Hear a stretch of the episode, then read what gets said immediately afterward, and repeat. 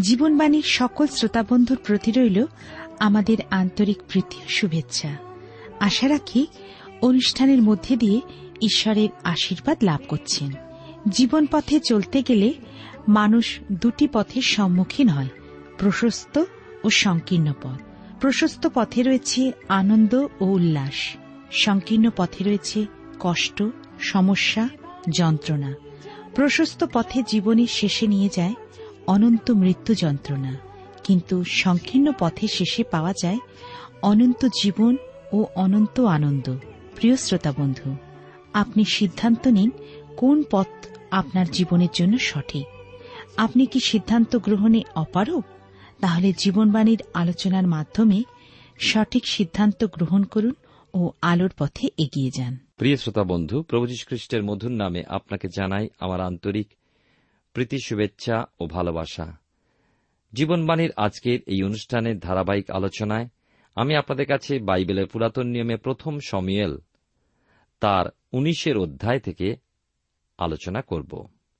এখানে আমরা দেখব যে জোনাথন, অর্থাৎ রাজা শৌলের ছেলে জোনাথন দাউদকে পিতার ক্রোধ হতে রক্ষা করলেন।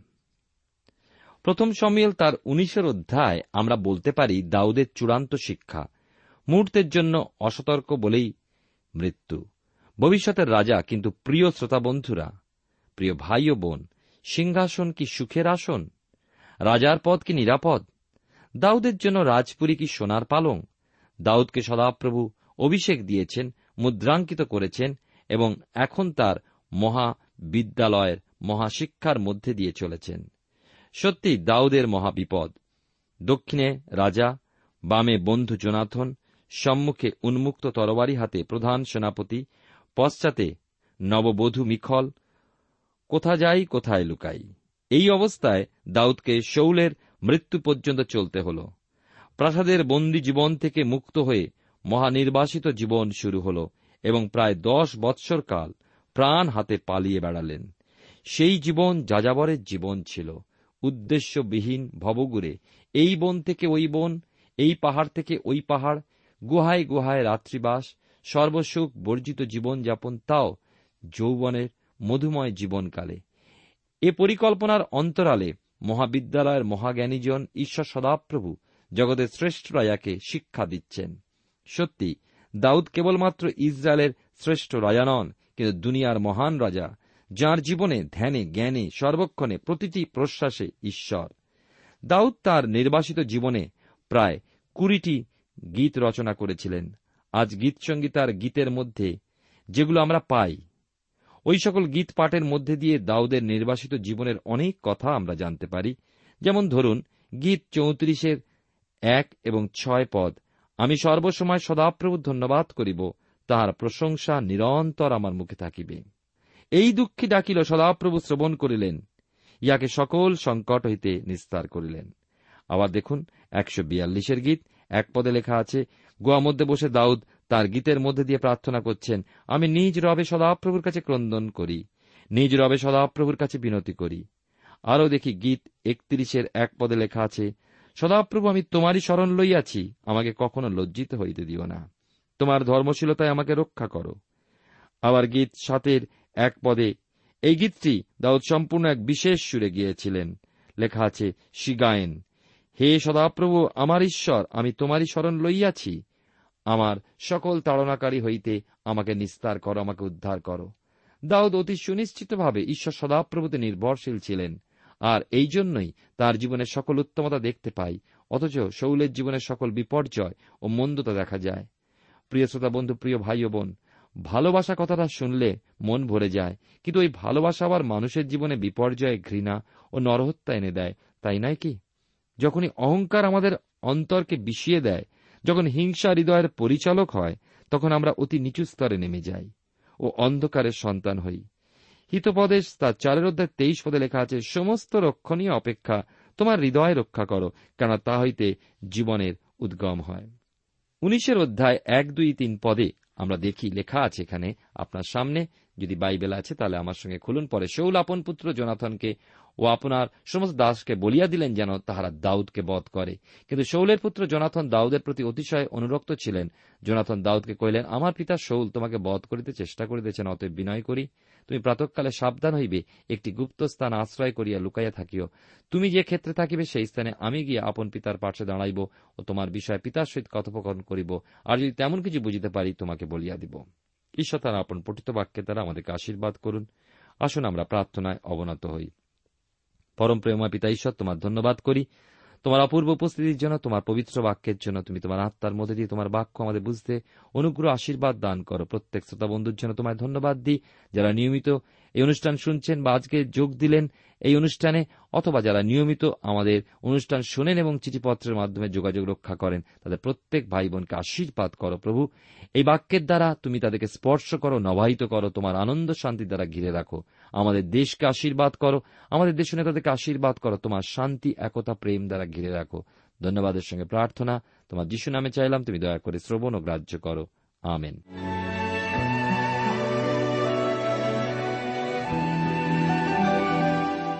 প্রিয় শ্রোতা বন্ধু, আপনি জীবনবাণীর অনুষ্ঠান শুনছেন।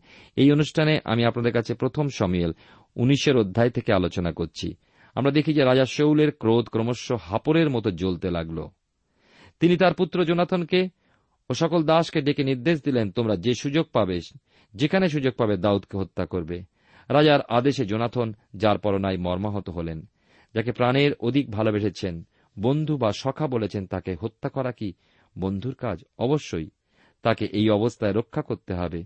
দাউদের সাথে গোপনে মিলিত হয়ে বন্ধুকে সকল কথা জানালেন। দাউদকে জোনাথন একটি স্থানের কথা বলে বললেন, তুমি গুপ্ত স্থানে লুকিয়ে থাকবে, সাবধানে থাকবে। পরদিন সকালে ব্যবস্থা মতো জোনাথন পিতাকে সঙ্গে নিয়ে বেড়াবার চলে, সেই গুপ্ত স্থানের কাছাকাছি পৌঁছে নানা কথার মধ্যে দাউদের কথা তুললেন। প্রথম সমিয়েল তার উনিশের অধ্যায় চার থেকে সাত পদে পাই। জোনাথন বলেন পিতা, শোল বলেন, বলো, আমি শুনছি। জোনাথন বলে চলেছেন, তুমি যেমন দাউদের বিষয়ে চিন্তা করছ, আমিও করছি, পিতা। আপনি তো জাতির রাজা, দাউদ আপনার দাস মাত্র। তাছাড়া সে তো আপনার বিরুদ্ধে কোনো পাপ করেনি। বরঞ্চ আপনার সম্মান রক্ষা, আপনার রাজ্য রক্ষার জন্য নিজ জীবন বিপন্ন করেছে এবং করছে। সে তো যোদ্ধা ছিল না, যুদ্ধবিদ্যা আয়ত্ত করেন, তবুও সে হিংস্র পশুর সঙ্গে এমনকি জগৎশ্রেষ্ঠ বীর গলিয়াদের সাথে খালি হাতে যুদ্ধ করে তাকে পরাস্ত করল। বীরের মুন্ডু আপনার সাক্ষাতে হাজির করল। এ সকল কাজের মধ্যে ঈশ্বরের হাত না থাকলে সে কি করতে পারত? তাছাড়া সদাপ্রভু সমস্ত ইসরায়েলের মহানিস্তার সাধন করলেন, তা দেখে আপনিও আনন্দ করেছিলেন। মহানিস্তারের শুরুতে দাউদিত ছিল, অতএব এখন অকারণে দাউদকে বধ করে নির্দোষের রক্তপাতের দায়ী আপনি কেন হবেন? জোনাতন যখন পিতার কাছে দাউদের বিষয় এ সকল কথা বলছিলেন শোল খুব মন দিয়ে কথাগুলি শুনলেন। তারপর জোনাথনের দিকে চেয়ে বললেন, জীবন্ত সদাপ্রভু দিব্য, দাউদ হত হবে না। শৌল প্রাসাদে ফিরে গেলে পর জোনাথন দাউদের সাথে সাক্ষাৎ করে সকল কথা বললেন, দাউদকে বুঝালেন। তখন দাউদ জোনাথনের সাথে আবার রাজপ্রাসাদের শৌলের সামনে এসে দাঁড়ালেন। শৌল দাউদকে পূর্বের মতো প্রাসাদে থাকার নির্দেশ দান করলেন। সুখ দাউদের নেই, কারণ তার জীবনে তাকে মহা কষ্ট, দুঃখ, বিপদ, অভাব ও সংযম শিক্ষা করতে হবে। ঈশ্বর সদাপ্রভী তাঁর শিক্ষক সদাপ্রভী তাঁর পরীক্ষক। প্রথম সময়েল তার উনিশের অধ্যায় আট পদে আমরা দেখি, দাউদের পলায়ন। শান্তি নেই, পলেস্টেরা আবার ইসরায়েলীয় জাতিকে আক্রমণ করল। আবার যুদ্ধ যুদ্ধ মানেই দাউদ। যাও পলেস্টীয়দের নিঃশেষ করো। অন্যদিকে শৌল মনে মনে খুশিও হলেন। দাউদকে যদি পলেস্টীরা মেরেও ফেলে, তাতে শৌলের লাভ। পলেস্টীরা বাইরের শত্রু হলেও দাউদ ঘরের শত্রু। আবার শৌলের কথা জানেন না যে দাউদ যুদ্ধ করেন না, কিন্তু দাউদের ঈশ্বর সদাপ্রভী যুদ্ধ করেন। তাই দাউদ পরাজয় কথাটা শেখেনি। দাউদের রণক্ষেত্রে পৌঁছাতে যা দেরি। তিনি মহাসংহারে পলেষ্টদের সংহার করলেন। পলেষ্টদের অবশিষ্টাংশ দাউদের সম্মুখ থেকে পালালো। রাজা শৌল যে সংবাদের অপেক্ষায় সেখানে সংবাদ পৌঁছল দাউদ মহাজয় জয়ী হয়ে প্রাসাদে ফিরছেন। উনিশের অধ্যায় নয় থেকে বারো পদে পাই প্রথম সময়ালে যে দাউদের জয়ের সংবাদ রাজা শৌলকে পাগল করে তুলল। আবার সেই দুষ্ট আত্মা শৌলের উপরে ভর করল। নিয়ম মতো দাউদ নিজ বিনা তুলে নিয়ে নিজ আসন গ্রহণ করলেন এবং বিনায় সুর তুললেন। কি সুর জানি না, তবে সেই সুরই শৌল শান্ত হতেন, কিন্তু সেদিন বিপরীত ফল দেখা গেল। শৌল নিজ রাজাসনে বসেছিলেন, হাতে তার বর্ষা। দাউদ বিনা হাতে পেলে বিবর হয়ে যেতেন। কিন্তু আজ দাউদের মনে কে যেন বলছেন, দাউদ সাবধান, সে এক নাটকীয় দৃশ্য। আর চোখের পালকে শৌল বর্ষা তুলে দাউদের দিকে নিক্ষেপ করলেন। কিন্তু সদাপ্রভু যার সহায়, মানুষ তার কি করবে? বর্ষা দেওয়ালে গেঁথে গেল দাউদ অক্ষত অবস্থায় চোখের নিমেষে সেই স্থান ত্যাগ করেছেন।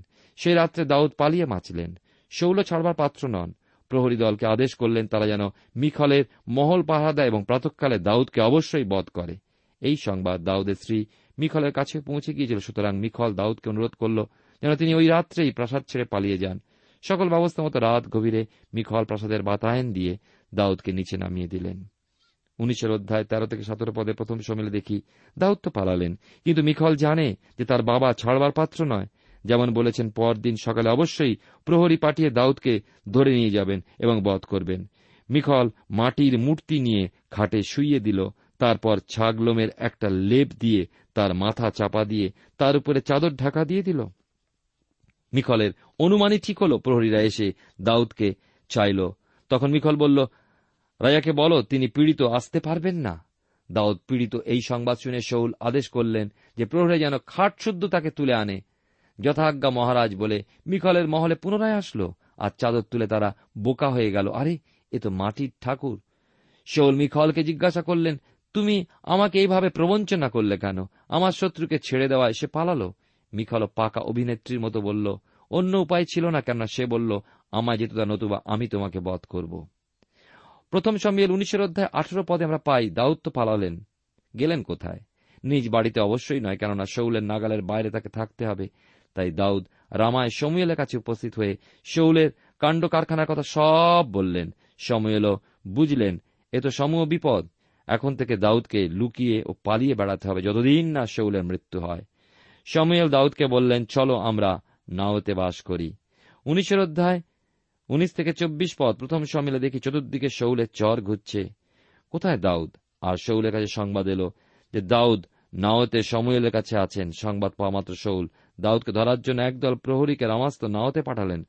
প্রহরী দল যখন নাওতে এলো, তখন সময়েল উপস্থিতিতে ভাবক্তি প্রচার হচ্ছিল।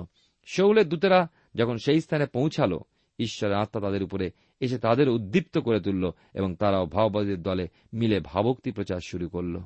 রাজা শৌল ওই সংবাদ পেলে পর অন্য একদল প্রহরী প্রেরণ করলেন, কিন্তু নতুন দল এসে তারাও ভাবক্তি প্রচার শুরু করল। আবার ওই সংবাদ শৌলকে দেওয়া হলে পর শৌল তৃতীয় দলকে পাঠালেন, কিন্তু ঈশ্বরের কি পরিকল্পনা ছিল কেউ জানত না। তৃতীয় দলও ভাবক্তি প্রচার শুরু করল। শৌলের কাছে সেই সংবাদ পৌঁছলে পর শৌল বলেন আমি নিজে তার অন্বেষণে যাব।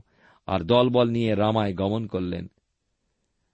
আমরা দেখি সেখানে উপস্থিত হয়ে বৃহৎ কূপের ধারে কিছু লোকের সাথে সাক্ষাৎ হলে পর জিজ্ঞাসা করলেন, সময়েল ও দাউদ কোথায়? ওই লোকেদের মধ্যে কেউ বলে দেখুন, ওনারা নাওতে আছেন। শৌল কাল বিলম্ব না করে নাওতে উপস্থিত হওয়ার জন্য তরা করলেন।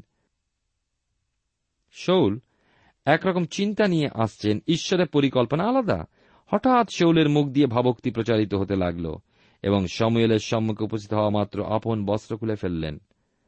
আপনারা তো নিশ্চয়ই জানেন যে মানুষকে কে উলঙ্গ করে দেয়? হ্যাঁ সে শয়তান দিয়াবল।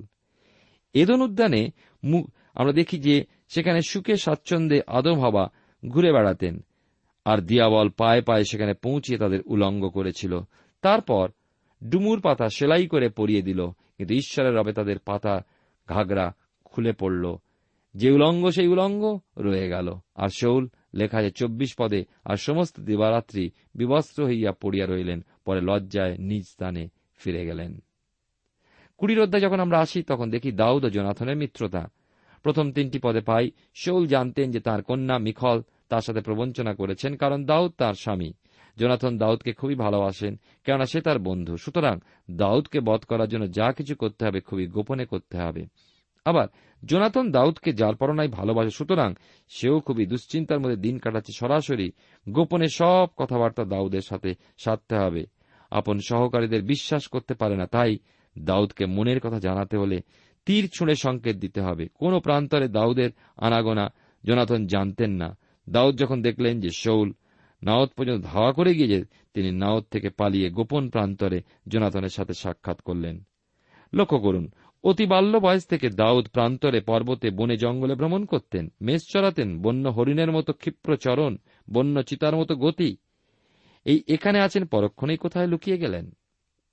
কুড়ির অধ্যায় আমরা এক পদে পাই গভীর রাত। বৌধি প্রত্যুষে কোন সময় জানি না দাউদ ও জোনাথনের সাক্ষাৎ হল প্রান্তরে। দাউদের প্রথম প্রশ্ন হল, আমি কি করেছি? দ্বিতীয় প্রশ্ন, আমার অপরাধ কি? তৃতীয় প্রশ্ন, তোমার পিতার কাছে আমার দোষ কি?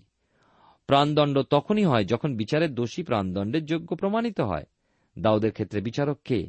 চিন্তা করে দেখুন। ঈশ্বর সমীয়ল ভাববাদীকে বলেছিলেন, উহাকে তৈলাভিষিক্ত করো, আমার মনোনীত রাজা। কিন্তু শৌলের ক্ষেত্রে ইসরা জাতি যখন রাজা দাও রাজা দাও বলে পাগল, সমীয়ল ভাববাদীর সামনে কিসের পুত্র শৌল? গর্দপির খোঁজে উপস্থিত হয়েছিলেন এবং তার দীর্ঘ দেহ ও সুগঠন দেখে সমীয়ল ধরে নিলেন, এই উপযুক্ত রাজা? আর তার মাথায় তৈল দিয়ে ঢেলে দিয়েছিলেন। পরে জনসভায় যখন তাকে খুঁজে পাওয়া গেল, দেখা গেল সকলার অপেক্ষা এক মাথা উঁচু।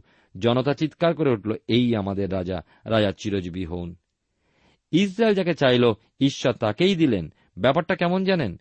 বাবা টেবিলে বসে কাজ করছেন, পাশে রুলারটা রাখা আছে, ছোট ছেলে এসে বারবার শুধু বলছে, বাবা, এটা আমি চাই, এটা আমি চাই। বাবা জানেন, ওই রুলার দিয়ে সে তার খাতায় লাইন টাইনতে পারবে না, কিন্তু তবুও বললেন, নাও। ছোট ছেলে ব্যবহার করতে জানে না, খাতার উপর রেখে পেন্সিল দিয়ে লাইন টানতে যায়, রুলার গড়িয়ে চলে যায়। কয়েকবার চেষ্টা করে ছেলে বলল, ধুর, এটা ভালো না। প্রান্তরে ইসরায়েল জাতি বচসা করতে লাগল, একইভাবে টিটকারি দিতে লাগল। মসি, মাংস দাও। ঈশ্বর, কি করলেন? না বারোই পাখি এনে দিলেন? এবং এত প্রচুর যে মাংস গলা পর্যন্ত খেয়ে লোক মরতে লাগল। তবুও দেখা যায় যে তারা ঈশ্বরে নির্ভর করতে পারেনি। খাদ্য চেয়ে মান্না পেয়েছিল, কিন্তু মন ভরেনি। আমরাও অনেকটা তাই, দাও আর দাও। আর ঈশ্বর যখন দেন, তখন আমরা বলি, এটা কি হলো? দাউদ যেন ধাঁধায় পড়েছেন, বুঝতে পাচ্ছেন না, তার দোষ কি? এখন কি করবেন? প্রথম সামিল কুড়ি রোদে দুই তিন পদে পাই। দাউদও তো রক্ত মাংসের মানুষ, তার প্রাণে ভয় আছে। যখন তিনি প্রস্তুত নন, তখন যদি তাকে বধ করে, তিনি নিজেকে রক্ষা করবেন কি করে? জোনাথন প্রাণের বন্ধু, সান্ত্বনা দিয়ে বলছেন, এমন না হোক, তুমি মরবে না কেননা ছোট কি বড় এমন কোনো কাজ নেই যা আমার পিতা আমাকে না জানিয়ে করেন। সুতরাং তেমন কোনো আভাস, কোনো সংবাদ পেলে অবশ্যই তোমাকে জানাব। দাউদের মন কোনো মতে যেন সুস্থির হচ্ছে না। দাউদ বললেন, তুমি যে আমাকে খুবই ভালোবাসো কথা তোমার বাবা ভালো করেই জানেন। এই জন্য তোমার পিতা হয়তো কিছু নাও বলতে পারেন। পাছে তুমি দুঃখ পাও। দাউদ অতি ভারাক্রান্ত অন্তরে মহাদুঃখের সাথে বললেন, দেখো জোনাথন, এখন আমারও মৃত্যুর মধ্যে মাত্র এক পদক্ষেপ। দাউদ যে কথাটি বললেন বড়ই গুরুত্বপূর্ণ। পা বাড়ালেই মৃত্যু, কথাটা কেবল তখনকার জন্য নয় বর্তমানকালে আরও বেশি সত্য। পৃথিবীর যা অবস্থা, ঘর থেকে মানুষ বার হয়, কাজে যায়, স্কুল, কলেজে যায়, হসপিটালে যায়, আবার বাড়ি ফেরে। এই বাড়ি ছাড়াও বাড়িতে না ফেরা পর্যন্ত সবাইয়ের একটা উৎকণ্ঠা থাকে। কাগজে দেখলাম, পথে ফুটপাতের উপরে কয়েকজন মানুষ ঘুমাচ্ছিল, এক ট্রাক ভারসাম্য মারিয়ে ফুটপাতে উঠে পড়ে সব কটাকে চাপা দিয়ে মেরেছে। মৃত্যু যে কোনো সময় আসতে পারে। এই তো সেদিন দুপুরবেলা কোনো এক পরিবারে দুপুরবেলা ভাত বাড়া হচ্ছে। বাড়ির কর্তা বললেন, আমি গরুটা খালদার থেকে নিয়ে আসি। সবাই অপেক্ষা করছে, গরু বাড়িতে এসে গেছে। কর্তা আসে না, কোথায় গেল? খোঁজ খোঁজ, বিজলি তার পড়েছিল। কর্তার হাতে জড়িয়ে পড়ে পড়ে, মরে পড়ে আছে। এই তো জীবন, এই নিয়ে কত গর্ব আমরা করি, কত অহংকার করি। প্রিয় শ্রোতা বন্ধু, পরজীবনের কথা কি কখনো চিন্তা করেছেন? পরিত্রাণ লাভ করে সেই জীবনের জন্য প্রস্তুত হয়েছেন কি? খ্রিস্টই সেই পরিত্রাণ বা মুক্তি দেন, পাপ থেকে আমাদের উদ্ধার করেন কেন তিনি বলেন, আমি জীবন। বিলম্ব করবেন না। সুযোগ গেলে আর পাওয়া যাবে না, কেননা আমরা পর মুহূর্তের কথা জানি না কি ঘটতে চলেছে। আমরা প্রথম সমিল কুড়ির অধ্যায় আলোচনার মধ্যে আছি। দাউদ ও জোনাথনের মৃত্যুতা ও প্রগাঢ় বন্ধুত্বের ভালোবাসার কথা শুনলে আশ্চর্য হতে হয়, তাই নয় কি? শৌল যখন দাউদকে বধ করার পরিকল্পনা করে মিকলের ঘরে লোক পাঠালেন, যেন তারা খাটশুদ্ধ দাউদকে তুলে নিয়ে এসে তাকে বধ করে। তার পূর্বে রাত্রে মিখল দাউদকে পালাতে সাহায্য করেছিল, আমরা শুনেছি। আজকে আমরা আলোচনা করছি বাইবেলের পুরাতন নিয়মে প্রথম সমিয়েল, তার কুড়ির অধ্যায়। এখন চার থেকে এগারো পদে দেখব যে জোনাথন দাউদের প্রকৃত বন্ধু ছিলেন। ওই রকম বন্ধু পাওয়াটাও সৌভাগ্যের কথা। বাইবেলে পুরাতন নিয়মে হিতপদে তার আঠেরো অধ্যায় চব্বিশ পদে লেখা আছে, যার অনেক বন্ধু তাহার সর্বনাশ হয়, কিন্তু ভ্রাতা অপেক্ষা অধিক প্রেমাসক্ত এক বন্ধু আছেন। আপন সহোদর ভাই অনেক সময় ভাইকে বিপদে ঠেলে দেয়। আজকাল সংবাদপত্রে প্রায় দেখি, স্বার্থসিদ্ধির জন্য ভাই ভাইকে হত্যা করছে। একজন প্রকৃত বন্ধু কিন্তু কখনোই বন্ধুকে বিপদে ঠেলে দেবে না, বরঞ্চ প্রাণ দিয়ে বন্ধুকে রক্ষা করবে। আমরা একটা গান গাই, মনে পড়ছে, যিশু মোদের কেমন বন্ধু। সত্যিই একজন প্রকৃত বন্ধু, যিনি আমাদের সকল পাপভার নিজের উপরে তুলে নিলেন, আমাদের জন্য প্রাণ দিলেন। জোনাথন দাউদের প্রকৃত বন্ধু, তিনি বন্ধুকে রক্ষা করার জন্য সকল প্রকার চেষ্টা করবেন, দাউদের কাছে এই প্রতিজ্ঞা করলেন। তৎকালে ইসরায়েলের মাঝে রাজা এক নিয়ম করলেন যে প্রতি অমাবস্যার দিন রাজপরিষদের সকল সভ্য রাজপ্রাসাদে রায়ার সাথে ভোজনে বসবে, অবশ্যই প্রত্যেকে থাকবে। দাউদ জনথনকে অনুরোধ করলেন, তুমি আমাকে যেতে দাও, দয়া করে অনুমতি দাও, আমি ওই প্রান্তরে তিনটি দিন লুকিয়ে থাকি শৌলের মন বোঝার জন্যই। দাউদের ওই প্রচেষ্টা কিছুটা মিথ্যার আশ্রয় নিতে হল। দাউদ জোনাথনকে বললেন, তোমার পিতা যদি আমার খোঁজ করে, বলবে বেতলেমে তার গোষ্ঠীর বার্ষিক যোগ্য হচ্ছে, সেখানে তাড়াতাড়ি যাওয়ার জন্য আমাকে অনুরোধ করেছে এবং আমার অনুমতি নিয়ে গিয়েছে। এই কথা শুনে যদি তোমার পিতা বলেন, ভালো, তাহলে জানবে যে আমার মঙ্গল। কিন্তু যদি ক্রুদ্ধ হন, তাহলে তুমি জানবে যে তিনি আমার অমঙ্গল করবেনই করবেন। আমরা লক্ষ্য করি, দাউদ নিজেকে নতনম্র করতে জানে। এবং করছে। সম্পর্কের দিক থেকে দাউদ জনাতনের ভগ্নিপথ কথা বলার সময় জনাপদ বন্ধু হলেও দাউদ তাকে যুবরাজের সম্মান দিলেন। দাউদ বললেন, আমি তোমাদের দাস এবং এই দাসের সাথে এক নিয়মে বদ্ধ। আমার যদি কোনো অপরাধ থাকে, তবে তোমার পিতার হাতে আমাকে তুলে দেবে কেন? তুমি আমাকে বধ করো। জনাতন বললেন, দাউদ, তুমি সব কি বলছো? তোমার প্রতি এমন কিছু অমঙ্গল না ঘটুক। জনাতন আরও বললেন, আমার পিতা যদি তোমার প্রতি কোনো অমঙ্গল ঘটাতে চান, আমি কি তোমাকে তা জানাব না? দাউদ জনাতনকে প্রশ্ন করলেন, মনে করো যদি তোমার পিতা কর্কশভাবে উত্তর দেন, সে কথাই বা আমাকে কে জানাবে? জনাথন দাউদকে বললেন, চলো, আমরা বাইরে যাই, তারা দুজনে ক্ষেত্রে গেলেন। বারো থেকে সাতাশ পদে আমরা পাই, প্রথম সমিয়াল তার কুড়ির অধ্যায় জোনাথন একটি বিষয় অনুমান করেছিলেন যে ভবিষ্যতে তার ভগ্নিপদ অর্থাৎ দাউদ ইসরায়েলের রাজা হবেন, আর তাই জোনাথন দাউদকে আকুল অনুরোধ করে বলল যখন তুমি রাজা হবে, তখন আমার বংশকে ভুলে যেও না। এমনকি যখন সদাপ্রভু দাউদের সকল শত্রুকে বিনাশ করবেন, দাউদ, তুমি আমার বংশের প্রতি রুষ্ট হও না। দাউদকে দেখি আমরা অমাবস্যার ভোজ সবাই উপস্থিত হলেন না। অমাবস্যার দিনটি হতো মাসের প্রথম দিন, এবং যেমন আগে বলেছি, ওই দিন রাজার পরিষদের সবাইকে তিন দিন পর পর ভোজে উপস্থিত থাকতে হতো। দাউদ ওই তিনটি দিন রাজার মনোভাব যাচাই করার জন্য স্থির করে জোনাথনের উপরে ভার দিয়েছিলেন। জোনাথন তো জানবে, কিন্তু দাউদ কি করে জানবে? তাই গোপনে পরামর্শ করে তারা স্থির করেছিলেন যে জোনাথন তীর চালনার অভ্যাস করার জন্য গোপন স্থানে এসে তীর ছুড়বেন। দাউদ গোপন স্থানে পাথরের আড়ালে লুকিয়ে থাকবেন। জোনাথন তার শস্ত্রবাহক বালকটিকে নিয়ে এসে তীর চালিয়ে যদি বলে, ওই দূরে তোমার ওপাশে তীর পড়েছে, নিয়ে এসো তাহলে দাউদ জানবে রাজার ক্রোধের উপশম হয়নি। দাউদকে আত্মগোপন করতে হবে। আর যদি বলে, তোমার এইদিকে তীর পড়েছে, নিয়ে এসো দাউদ জানবে। রাজা তাকে বধ করার চেষ্টা থেকে বিরত হয়েছেন। কথা মতো তৃতীয় দিবস পর্যন্ত তুমি লুকিয়ে থাকো, জনাথন বলেছিল। মনে রেখো, সেই এসল প্রস্তরের কাছে তুমি থাকবে। প্রথম সমিয়াল তার কুড়ির অধ্যায় আঠাশ থেকে চৌত্রিশ পদে আমরা পাই। পরদিন অমাবস্যার ভোজে দাউদের আসন শূন্য থাকল, কিন্তু রাজা কোনো প্রশ্ন করলেন না। দ্বিতীয় দিন ভোজের সময় আবার দাউদের আসন শূন্য দেখে রাজা জোনাথনকে প্রশ্ন করলেন, যিশয়ের পুত্র কেন ভোজে উপস্থিত হয়নি?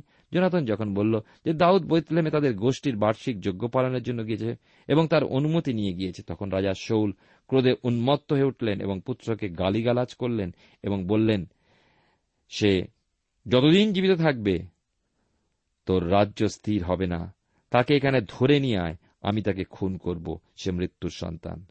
জোনাতন সাহসের সাথে, নম্রতার সাথে পিতাকে বলল, সে কি করেছে? সে কোনো, কেন হত হবে?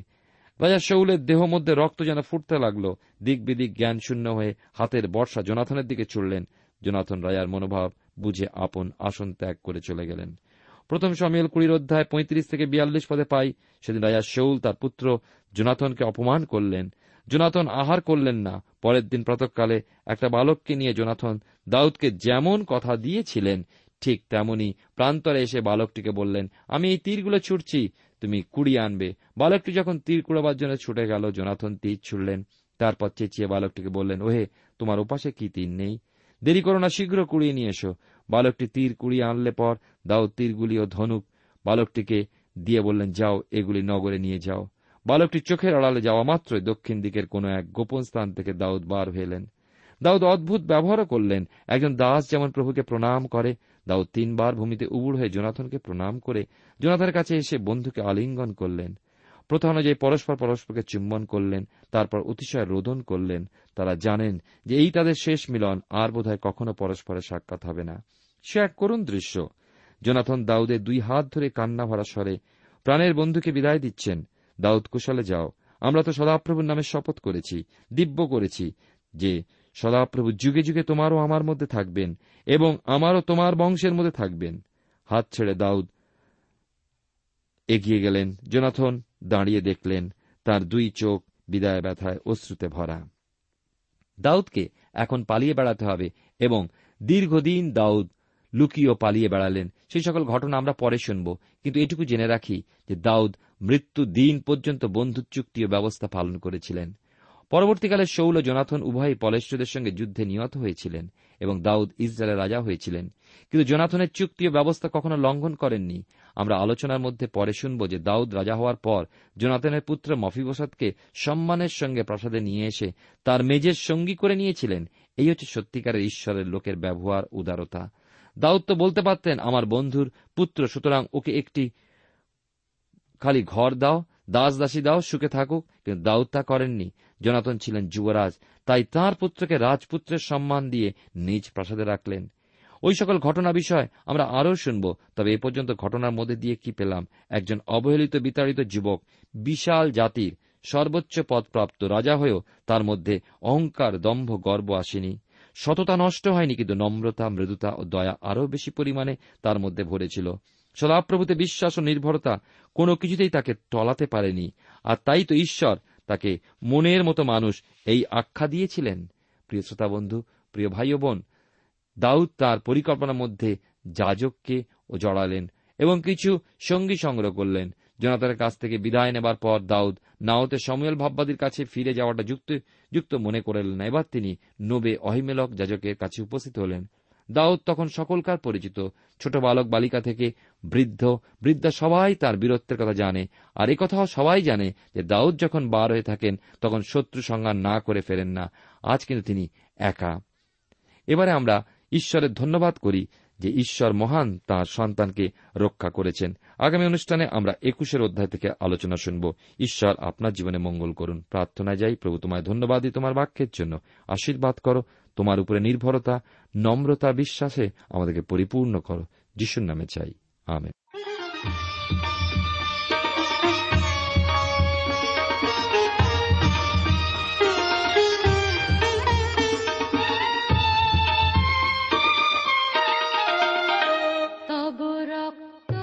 প্রিয় শ্রোতা বন্ধু এতক্ষণ শুনলেন বাইবেল থেকে জীবনবাণীর আজকের আলোচনা। আমাদের অনুষ্ঠান কেমন লাগল? যদি এই বিষয়ে আপনি আরও কিছু জানতে চান এবং আপনার যদি বাইবেল না থাকে, তাহলে বাইবেল ছাড়া এই অনুষ্ঠান আপনি কেমনভাবে বুঝতে পারছেন? আমাদের ঠিকানায় শীঘ্রই লিখে জানান। আমরা খুব খুশি হব যদি আপনি চিঠির সাহায্যে বা ফোনে এস এম এস এ অথবা ইমেলের সাহায্যে আমাদের সাথে যোগাযোগ করেন। আমাদের ঠিকানা হল Jibanbani, T WR India, post box number এক ছয় নয় দুই পাঁচ, কলকাতা, সাত লক্ষ চৌত্রিশ। আবার বলছি, Jibanbani, T WR India, post box number এক ছয় নয় দুই পাঁচ, কলকাতা, সাত শূন্য শূন্য শূন্য তিন চার। আমাদের ইমেলের ঠিকানা হল Bengali TTV at radio eight eight two dot com আবার বলছি Bengali TTV at radio eight eight two dot com আমাদের phone number two four three eight double zero four five two four three eight double zero four five এবং আমাদের mobile নাম্বারটা লিখে নিন nine four double three four nine seven two three five আবার বলছি nine four double three four nine seven two three five আজকের সময় এখানেই শেষ। বিদায় নিচ্ছি। নমস্কার।